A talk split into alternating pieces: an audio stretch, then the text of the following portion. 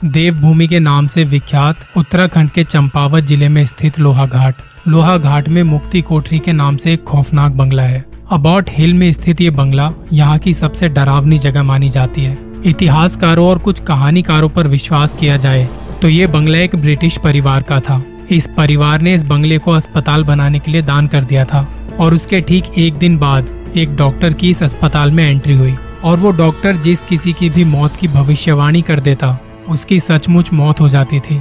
स्थानीय लोगों के मुताबिक, डॉक्टर अपनी भविष्यवाणी को सही साबित करने के लिए निर्दोष मरीजों को एक मुक्ति कोठरी नामक कमरे में ले जाकर उन्हें मार डालता था, ताकि उसकी भविष्यवाणी सही साबित हो। कहा जाता है उन सभी मारे गए लोगों की आत्माएँ आज भी इस बंगले में भटक रही हैं।